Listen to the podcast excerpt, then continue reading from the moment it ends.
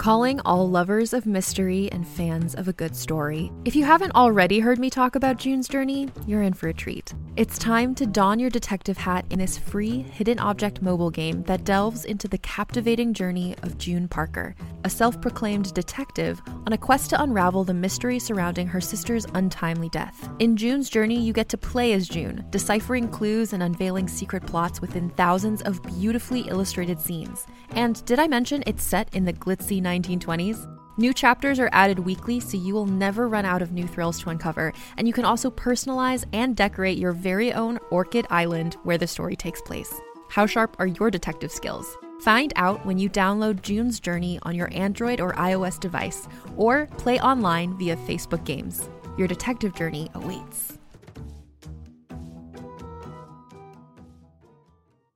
Hey there, it's Rachel Ballinger, and I am thrilled to invite you to Rachel Uncensored, my podcast where I get real with my friends and celebrity guests, where we talk about all sorts of topics. From personal stories to hot button issues, we cover it all. New episodes drop every Wednesday, so make sure you tune in on Apple Podcasts, Spotify, or wherever you listen to podcasts. Trust me, you won't want to miss out on the fun and candid conversations we have here on Rachel Uncensored.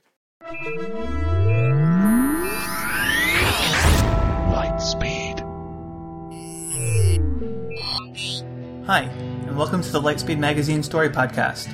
I'm your host and editor of Lightspeed, John Joseph Adams. Before we get to our story this week, I just wanted to remind you that in addition to our ebook subscriptions offered by Weightless Books, you can now subscribe to Lightspeed via Amazon.com. Subscribers will have every issue of Lightspeed delivered automatically to their Kindle library, whether it's an actual Kindle or one of the Kindle apps. Visit lightspeedmagazine.com slash subscribe to learn more about our subscription options. And lastly, I wanted to point out that there are several ways you can sign up to be notified of new Lightspeed content. You can subscribe to our free monthly newsletter or RSS feed, you can follow us on Twitter, like our fan page on Facebook, or add us to your circles on Google+. If you visit lightspeedmagazine.com and click on this month's editorial, you'll find links for all those things. Now that we've got all that out of the way, let's get to this week's story. Our first science fiction offering from the March issue is My She by Mary Rosenblum. It's read for you by Kathe Mazur. Mary Rosenblum is the author of four science fiction novels, including her latest, Horizons, and The Drylands, which won the Compton Crook Award for Best First Novel. Water Rights, a compilation of the Drylands and the three novelettes that preceded it, is recently available from Fairwood Press. Her short work frequently appears in Asimov's, but has also appeared in Analog and the Magazine of Fantasy and Science Fiction, and has often been reprinted in Gardner Dozois' The Year's Best Science Fiction Annual. I hope you enjoy the story. If you do, please go to our website at lightspeedmagazine.com and leave a comment. Just click on fiction, find this story, and then leave a comment there. Or if you'd like to help spread the word, go to iTunes, find the Lightspeed Magazine Story Podcast, and leave a review or rating there. Well, that about does it for this week's intro, so without further ado, let's make the jump to Lightspeed.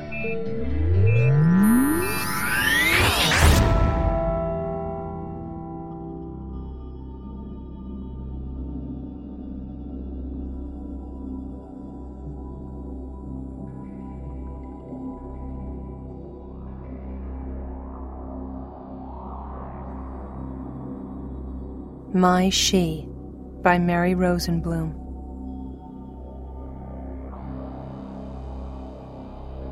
I wait outside the speaking chamber where the young speakers learn to hear and speak.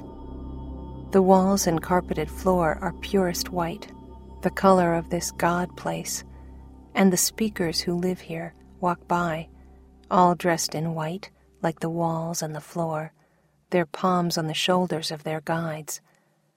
They all look the same, with their pale hair and pale eyes. Only their smell tells me who they are.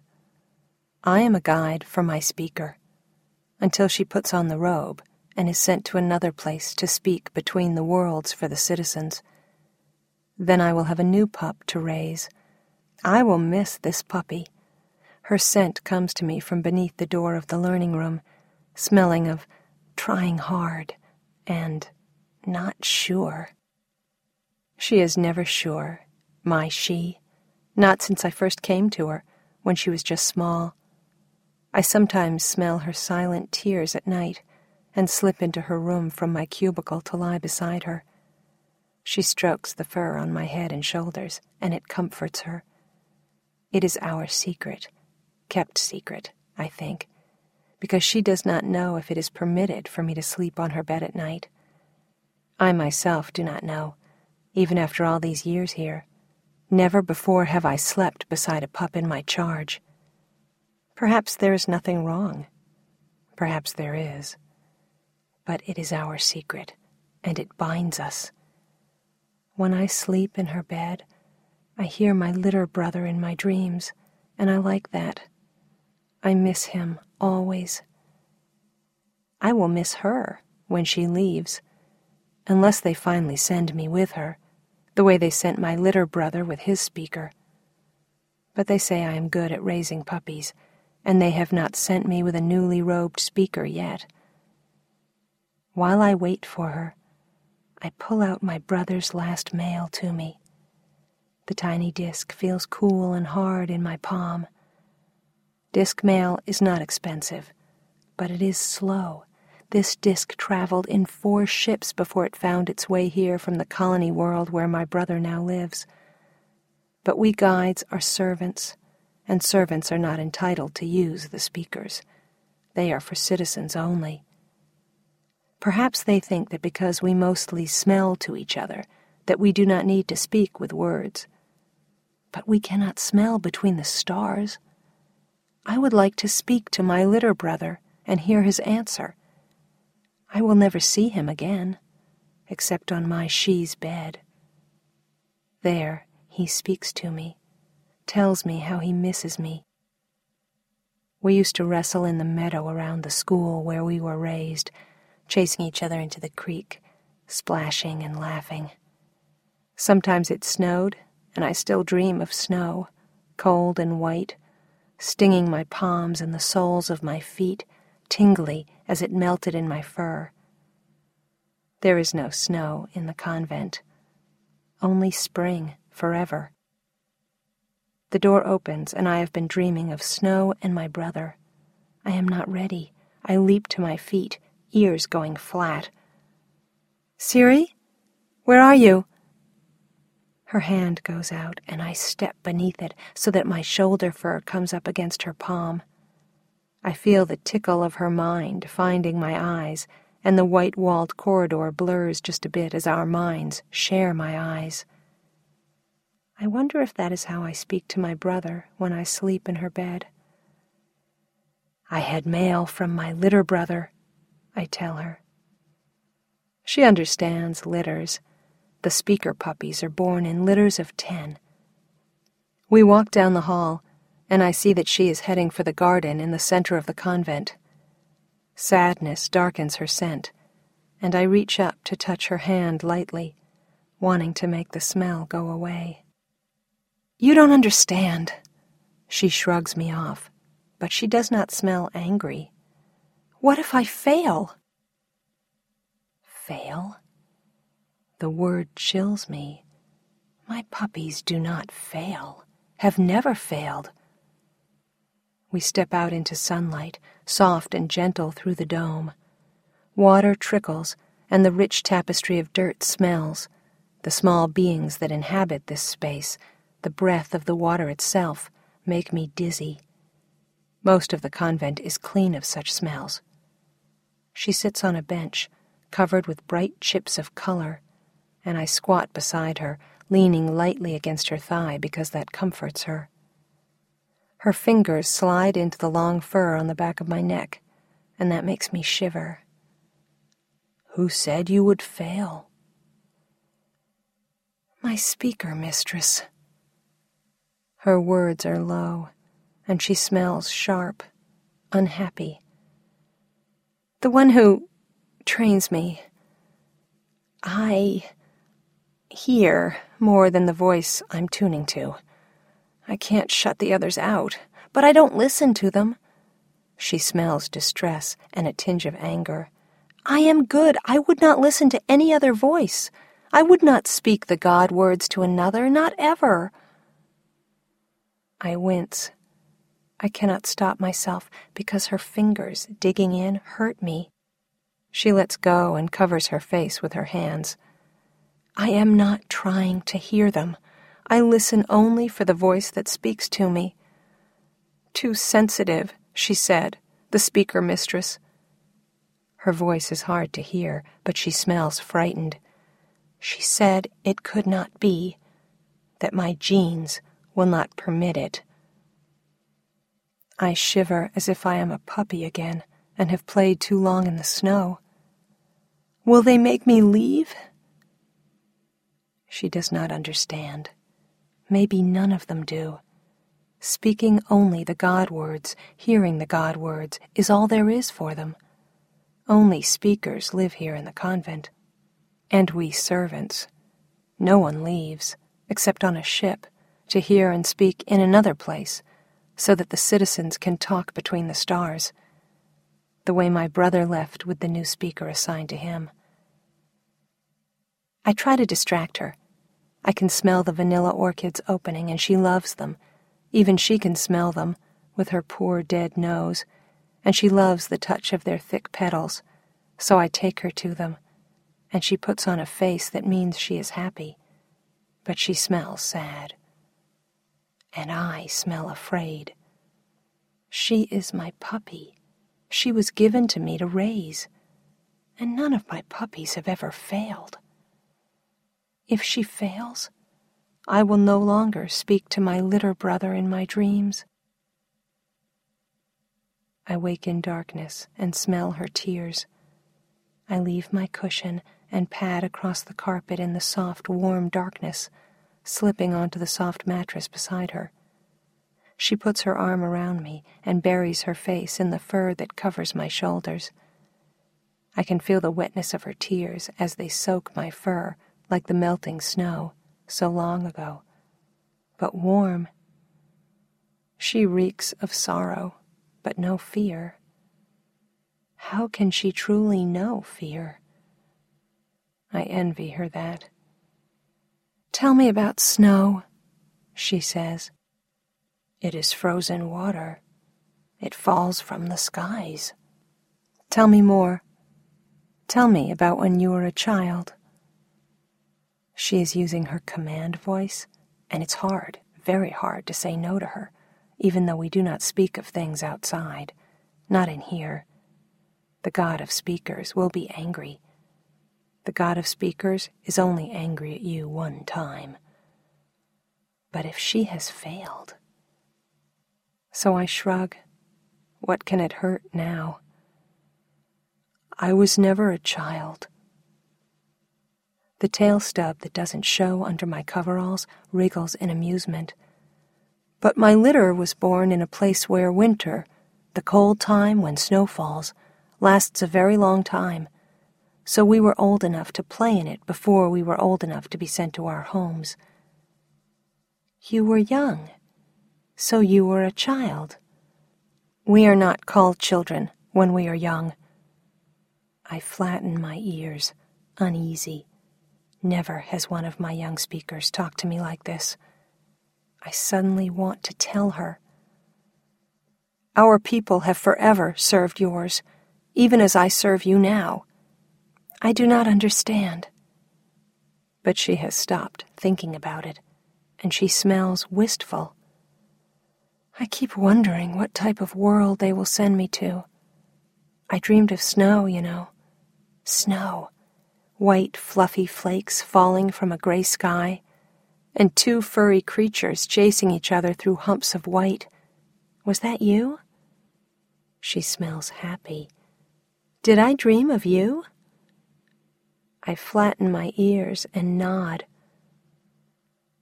I hoped they would send me to a world with snow. She buries her face in my fur again. But will they send me anywhere now? My ears are tight to my head, and my nose quivers. I want to point to the moon that I remember but cannot see here, and want to howl. I have not howled since I was a puppy, far younger than my she.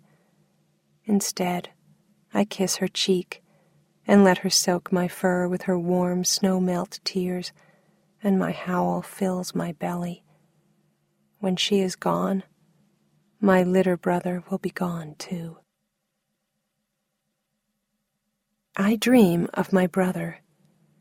We are playing chase in the snow, and it glitters like stardust from a thousand frozen galaxies as he catches me, and we tumble over and over in the cold, dry whiteness. Then we are curled together in our sleeping place, warm, dreaming. That was a long, long time ago, before we learned to be servants, before we left to guard the speaker pups. I will never forget the smell of him. How can I forget you? He blinks green eyes in the darkness, and his tongue curls over his white, white teeth. We dream together every night. Once, in his mail, he sent me a map of the place where he is, a sweep of glittering stars with their silent planets.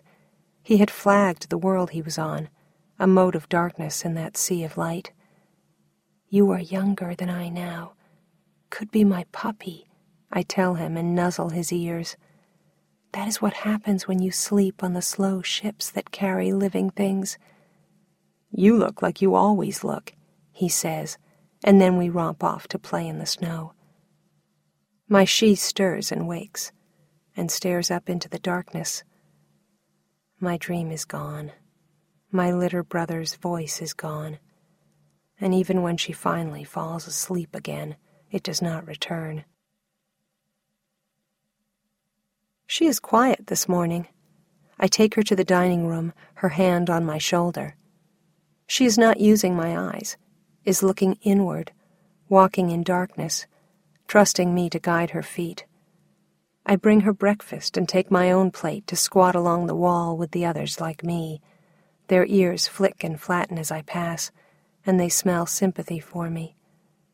Ah, well, we know before anyone else, always. I have no appetite for my roll this morning, but I eat it. I am a good servant. Each litter of young speakers sits at its own table, ten together, the oldest and tallest near the front, the young ones with their servants close in the rear, near the big doors. The room is light and warm. I have made many trips across it over the years, moving from the door to the front of the room, then back to the door, as my puppy assumes the speaker's gown and departs, and I am assigned to a new puppy. Now, my she sits at the front table with her litter, all identical, with the same white gold hair braided down their backs, the same white coveralls that mark them as speakers in training, the same faces and pale, lavender, unseeing eyes. Only the smell identifies them. My she smells sad, and this morning, afraid. Perhaps even among the speakers the news is spreading. Perhaps even they, with their nearly dead noses, can smell failure. The litters rise together at their tables, the youngest first, to return to their meditation, where they can learn to hear the words of God across the space between the stars. One after another, we rise as we smell our puppy, and we follow. And it occurs to me as they pass identical hair, identical pale, sightless eyes, identically curved spines and graceful fingers, that they are as created as we are. That is a blasphemous thought, because we are taught that citizens are not created, servants are. I rise to join my she, and I feel her arm brush against my shoulder. Secretly, I smell sympathy from the other servants, and I think that she is like us. I should not think it, but I do. After breakfast, we go to the room where she learns to hear the God words. But when she gets there, an old one like she waits for her, wearing the full robe of a speaker. Her servant flicks his ears at me, then flattens them slightly, and my own flatten in return. I want to squeeze against my she and comfort her. She lowers herself before the speaker, like any pup, respectfully. But her fear stings my nose, and my ears flick back and forth. Your presence is requested at council. The speaker offers a hand. The DNA analysis came back? My she doesn't move. I take her hand, place it in the speaker's hand. It feels dead, heavy, without life. Yes. The speaker closes her hand around my she's and then releases it, walking away with her hand on her servant's shoulder. The council room is white, but the table and the chairs are brown, made of dead trees from the home world. I was not born on the home world, I know. That world is at the far end of the stars, too far to visit, farther even than my litter brother. But the speakers can speak there. They can hear a whisper on the far, far away world. I am proud to be a servant to speaker pups. But the scent of the room keeps my ears flat, and the others along the wall smell sympathy for me as we come in. Three speakers wait at the table, their robes all around their feet, their faces creased and wrinkled like a pile of clothes that has been slept on. They smell very old. And of power. The fur on my neck stirs and rises, even though that is not permitted here. I flatten my ears, but I cannot make my fur lie down. I sit along the wall with the others. The power to speak is all, they murmur all together. The power to hear is all. They bow their heads. Except my she. She has seated herself, but her eyes are on the far wall. The speaker is a pure being. The speaker who smells oldest, the one who made my fur stand up, speaks. In a thousand years, the purity has been maintained. Only those of that purity can speak between the worlds within the words of God. What is the Holy Trinity? She speaks command, and my throat wants to answer her. A pure life, a pure mind, and a pure body. My she's voice is so soft even I can barely hear it. You have never compromised the purity of your life, nor of your mind the powerful speaker whispers on, but even in the sanctity of the convents, purity must be defended, always. How can I be impure? My she rises, smelling of anger now. I came into being here. I have nine siblings. They are pure. You cannot have found anything wrong. It is a tiny mutation. Another of the powerful old ones speaks. A small thing. It occurred late in gestation, after our final test pre-decantation. We will expand our testing after this, and we have alerted the other convents. I can block out the other voices. I can concentrate on the one I'm supposed to hear. Communication is the neurosystem that holds our civilization together. Flesh and blood, impure as we are, we must emulate the purity of electronics, interpretation, alteration destroys purity. But I don't. The quantum effect is doubled by the mutation. That is why you hear more than the voice you tune to. But I can. Communication must be pure, perfect, private. There is no room for impurity. The old smelling, power smelling one stands. Even her standing is a command. The others stand with her, and their servants leap into position. My she does not react as I reach her side, refusing my sight, keeping her face turned to the wall as the others file out. The last one out the door, the one who came to summon her, smells sad. Only she. We stand there for a long time after the others have left. My fur no longer stands up, but my ears are still flat to my head and the howl that has troubled me has returned to knot in my gut. Finally, she stirs, and the room shimmers as she takes my sight. She strides out of the room, and I have to almost trot to stay with her.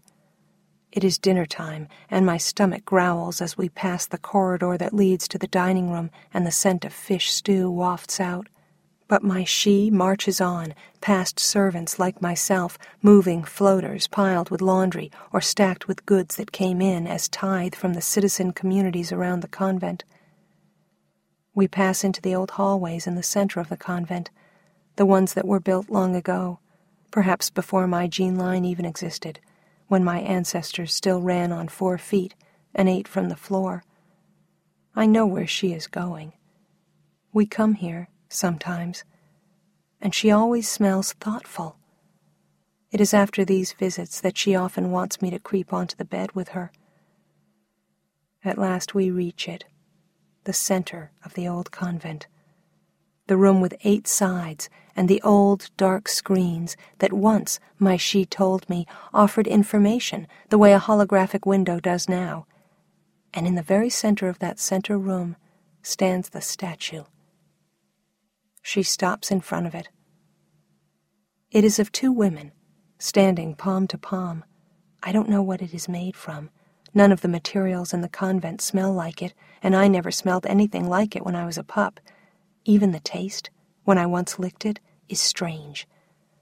But it is smooth and milky, and the eyes of the two women seem to gleam with faint light, the same pale lavender as the speaker's eyes, as my she's eyes.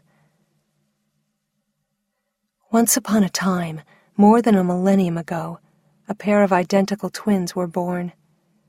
They were born disabled because at that time people couldn't read DNA well enough to fix it. Her words stumble here, and her smell of sadness makes me want to kiss her cheek. But when I lean gently against her, she steps away. No one else could do what they did, so they preserved the gene line, and thus was the origin of the convents. Purity of thought, word, and deed. You must not know the words you hear. You must only repeat them perfectly, and only to the one you are tuned to. Her face is dry, but she smells like crying. I want to press against her, but I stay still. I am impure. Her voice grows softer deeper. Perhaps my DNA has betrayed me, but my mind betrayed me first, making me wonder why. Why can we not know history? Why can we not know the world outside the dome? Why can we not simply speak when we choose, to whom we choose? Why only hear, only the words that are given us, without understanding what those words mean? She smells angry again now and I flick my ears forward and back, fighting an urge to crouch low. The convents exist on every inhabited planet. Her face looks strange and tight, and there are no speakers other than at the convents. Communication is valuable. I don't understand, but her angry smell makes my neck fur rise, wanting to protect her. How can I think such thoughts? She clenches both her pale hands now. No wonder my DNA betrayed me. My impure thoughts must have warped it. Where will I go now? What can I do if I cannot speak to the stars? Who will I speak to? The howl knotted in my gut nearly escapes, but I flatten my ears and crouch in spite of myself, forcing it down. Even when she uses my eyes, she cannot see me without a mirror, and for that I am now grateful. There are no mirrors here, and if she looked in my eyes, she would see the truth. Perhaps I'll end up a servant like you. Her shoulders droop, cleaning the gardens or cooking in the kitchen.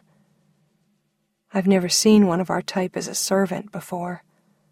Not many fail, I suppose not many fail. I shiver, glad that she is not touching me to feel my crouch, my shiver, glad that she cannot smell. I am old, but the speakers that smell old tell me that I am a good puppy raiser. Will they give me a new small one tomorrow? Next week? Then I will sit at the table nearest the door with my small puppy while she learns how to eat and walk and speak Will I ever need to slip onto her bed at night?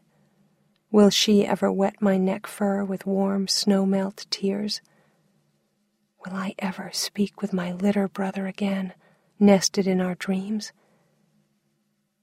Perhaps she is right, and she is impure.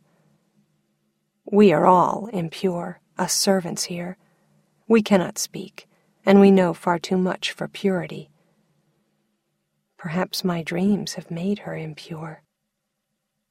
We've missed dinner. She gropes for me finally, and I place myself beneath her palm. Take me to the garden, and then you can go to the kitchen and get food. I'm not hungry, but I want you to eat. They are waiting for her, in her room or in the garden. I smell the traces of tension in the air circulating through the room, the smell of distress like bitter smoke in my nose. We always know.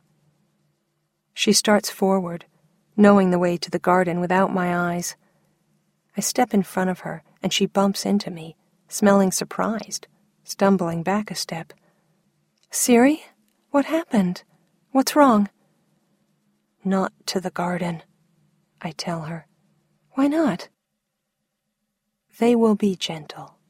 They will be kind, the way they are when we grow too old for our duties. That gentleness will come to me sooner rather than later. I am gray now. I have traveled the room many times from back to front. No speaker leaves the convent except to a new world, I say and the howl in my gut thickens the words. What do you mean? That I'll be servant here?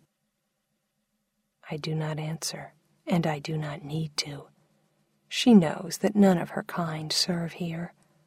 I smell her sharpening fear. There's no way out. Her eyes are round now, reflecting the dim light in the room. Where would I go if I could escape? What would I do? I take her hand, firmly. The corridor on the far side of the statue smells like old air and long dead small things. We know everything, we who serve. She shuffles after me, clinging to my hand, and I hurry, because if I go slowly, the fear will fill her and she will stop. At the end of the corridor is a narrow space, one that brought air, perhaps, or heat or some kind of small cargo. We have to crawl, and she can only touch me briefly, so she loses her sight. But she hurries, perhaps afraid that I might leave her. If she could smell, she would know that I would never leave her. But she cannot smell, so I harden my heart against her fear and hurry. Fear of being left behind will keep her moving. At the far end of the small corridor, an old corroded screen gives way reluctantly, tangled in green vines that fill the air with the sweet, sharp scent of their injuries, a shout that fills the night air. But the speakers have no nose, and none of us will tell. I emerge and stand, helping her up. The two moons of this world, small and strange, one blue, one reddish, float against a blazing ceiling of stars.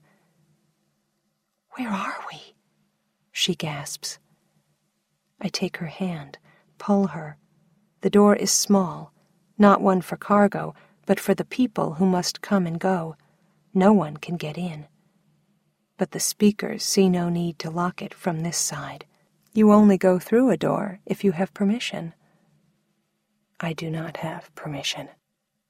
Terror rises up out of my bowels like a black snake, filling me as I place my palm against the door and I reek into the night air. I wet myself and almost, almost turn and flee, releasing that knotted howl into the safe darkness of the convent. But she has shared my dreams and brought me to my brother. I place both palms against the door, although pain sears me as if it is red hot. It swings open, silent, and I stumble through, falling to my knees. I feel her hands on me, and I smell her worry. She is afraid for me, not for herself. I am all right, I tell her, standing up. My whole body shivers with reaction. But her arms around me, her worry for me, fills me with strength. None of my pups have ever worried about me. The convent sits in the middle of the city. It has many needs, and many of us fill those needs every day. And we all share. So I know the city, even though I have never walked it. And it frightens me how easily we left it. But then none of them try to leave. Only this one, the puppy who shares my dreams. It is warm this night, but her clothes, the white coverall of a speaker in training, seem to shine like the midday sun. The narrow alley that leads to this door opens into a wide street. I see lights and shops and eating places and smell people, happy and angry and hungry and full. I smell my own kind, too. We servants are everywhere. People have always had servants. Garden grows along the wall surrounding the convent, like the garden within, but smelling of people and city and no vanilla orchids. I take her to a bench in the deeper darkness against the wall. Her clothes still shine like the moon I remember, or the snow my litter brother and I rolled in, but she will be hard to see from the street. She smells fear, but more than that, she smells curious. I hear things. I smell food. What is it like? Let me see. But I am afraid. I have to find you clothes so that people don't see you and know what you are. What are we going to do, Siri? The fear smell gets briefly stronger. I don't know, but I don't want to say that. I will be back. Stay here and be quiet, and you will be safe. I hurry down the narrow alley to the main street, but there I stroll, sorting the thick woven fabric of scent for what I need. People don't see me. They don't really see any of our kind. Their eyes skate over us and past, as if we live on the other side of an invisible wall, as if we all live within a convent. I smell my kind, a strong home smell, and I follow it, unraveling it from the tapestry of food and people lust, of happy smells and sad smells. It leads me to an alley that opens to another like it, a courtyard of clean paving surrounded by the back side of tall house buildings and shops. Small apartments line the walls of this small courtyard, along with shops lit dimly or not at all, unlike the shops on the main street. One smells open. I sniff the doorway, smelling food, herbs, dust, invitation. The shopkeeper pricks his ears at me and smells a question. I need clothes, I tell him in the common tongue, although it is forbidden for me to speak it. I am not supposed to know the common tongue because the speakers cannot know the words they repeat. But of course, we servants know everything. His ears flick another question at me, and he smells surprised. Because, of course, the simple coverall I wear in the convent is quite good, not worn at all. Not for me. I flatten my ears in quick apology. For a friend. A people friend. Now he smells wary. A friend of us and he smells truth. So he shrugs and rummages in bins behind his small counter, smelling doubtful, because he does not sell to people, just to us. But he drags a long cloak out into the light and shakes it. I smell old dust, insect wings, and summer, and sneeze. I have seen a few cloaks on the street on my way here, enough like this that she will pass, and it will hide her convent whiteness. He wants money, of course. I have no money. As the servant for a speaker in training, I have no time of my own to trade with others in the convent, so have not amassed the coins that we use among ourselves. I flatten my ears in apology and smell need for that cloak. Now his ears flatten, and he smells thoughtful and crafty. Bring your people here, he finally says, and he reeks now of curiosity. I cannot hide the smell of my relief, and that makes his ears prick again. We servants love a good story, and clearly I am going to have one to show him. Never mind, tell. I take the cloak, roll it tightly, and run down the narrow alley of us to the main street where I once again stroll, invisible to those people eyes, to the garden. My ears are flat with worry by the time I reach the convent alley, even though I have been gone a short time. They may be looking for her. Someone may have wandered into the night shadows to see her whiteness. But she is there, her sightless eyes turned upward, her hands palm up on her thighs. She no longer smells afraid.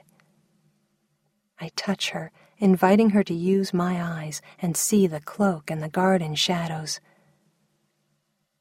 There is no place for me out here. She smells peace as she says these words, but a whiff of darkness lurks behind that peace, and it makes the hair on my shoulders bristle. We will find you a place, I tell her, and I drape the cloak around her shoulders. She raises a fold to her nose. It smells like you. Where are we going to go? To a place to pay for the cloak that smells of us. I do not think the convent will look for you there. I am sure of it. The hair on my face is gray, and I have lived all my life among the people in the convent. They will not think that the servant led her. We are eyes only, a tool to use. They will look for her among the people of the city. I take her hand. People do not walk with their hands on our shoulders the way they do in the convent. Out here, they have their own eyes. But all she needs is a touch to use my eyes. I feel the effort she makes to walk easily on this strange street, and she smells fear even though she does not show it. I am full of pride for this puppy. She is much stronger than any other pup I have raised. She is different. Perhaps it is not my fault. Perhaps I have not contaminated her after all. I lead her past the shops and through the crowds of people who see only a slight woman wearing a cloak, walking hand in hand with her servant. The food smells make my stomach hurt because it has been a long time since I ate my breakfast roll. But I have no coins, and I fear to take her into a shop where someone might speak to her. Her head tilts and her steps begin to drag. She smells shocked. They are speaking words, she whispers to me, almost too low to hear. The God words. They are speaking the tongue that everyone speaks, I tell her softly. I want to kiss her cheek, to comfort her. They are only God words to you. Now her feet stumble, and I pause, smelling fear so strong that for a minute I think that even the people with their dead noses might notice. What are we? She breathes. My blasphemous thought comes to me that she is as created as I. Only now, I think that she is more created than I. I have been created to be a servant but she has been created to be a machine. I relax a bit when we reach the darkness of the alley. By now, the convent must guess that she has left.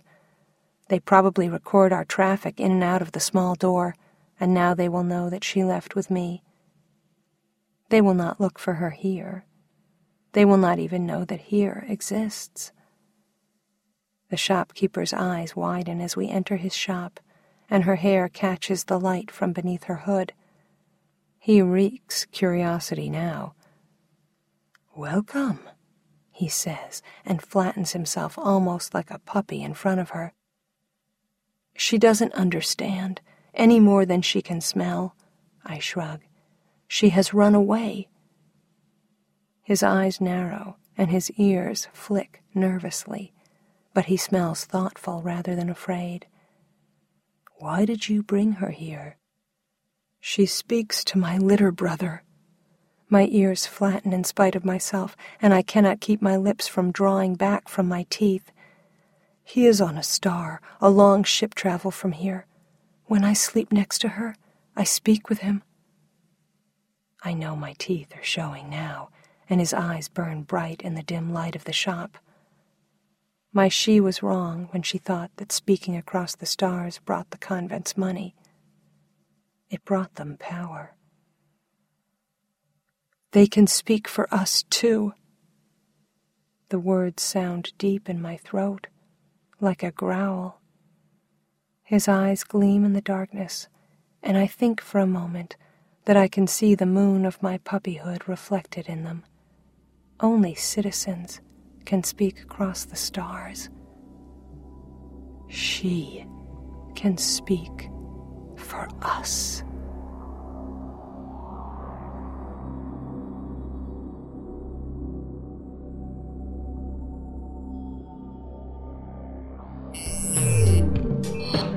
This has been a production of Lightspeed Magazine in association with Skyboat Road Company, Inc. To subscribe to this podcast, comment on this story, or read additional stories from Lightspeed Magazine, please visit lightspeedmagazine.com. Thanks for listening.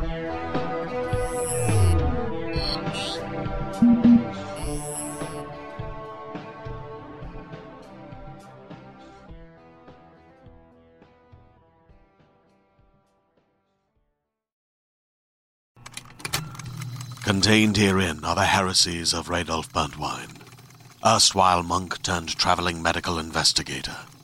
Join me as I uncover the blasphemous truth of a plague ridden world that ours is not a loving God, and we are not its favored children.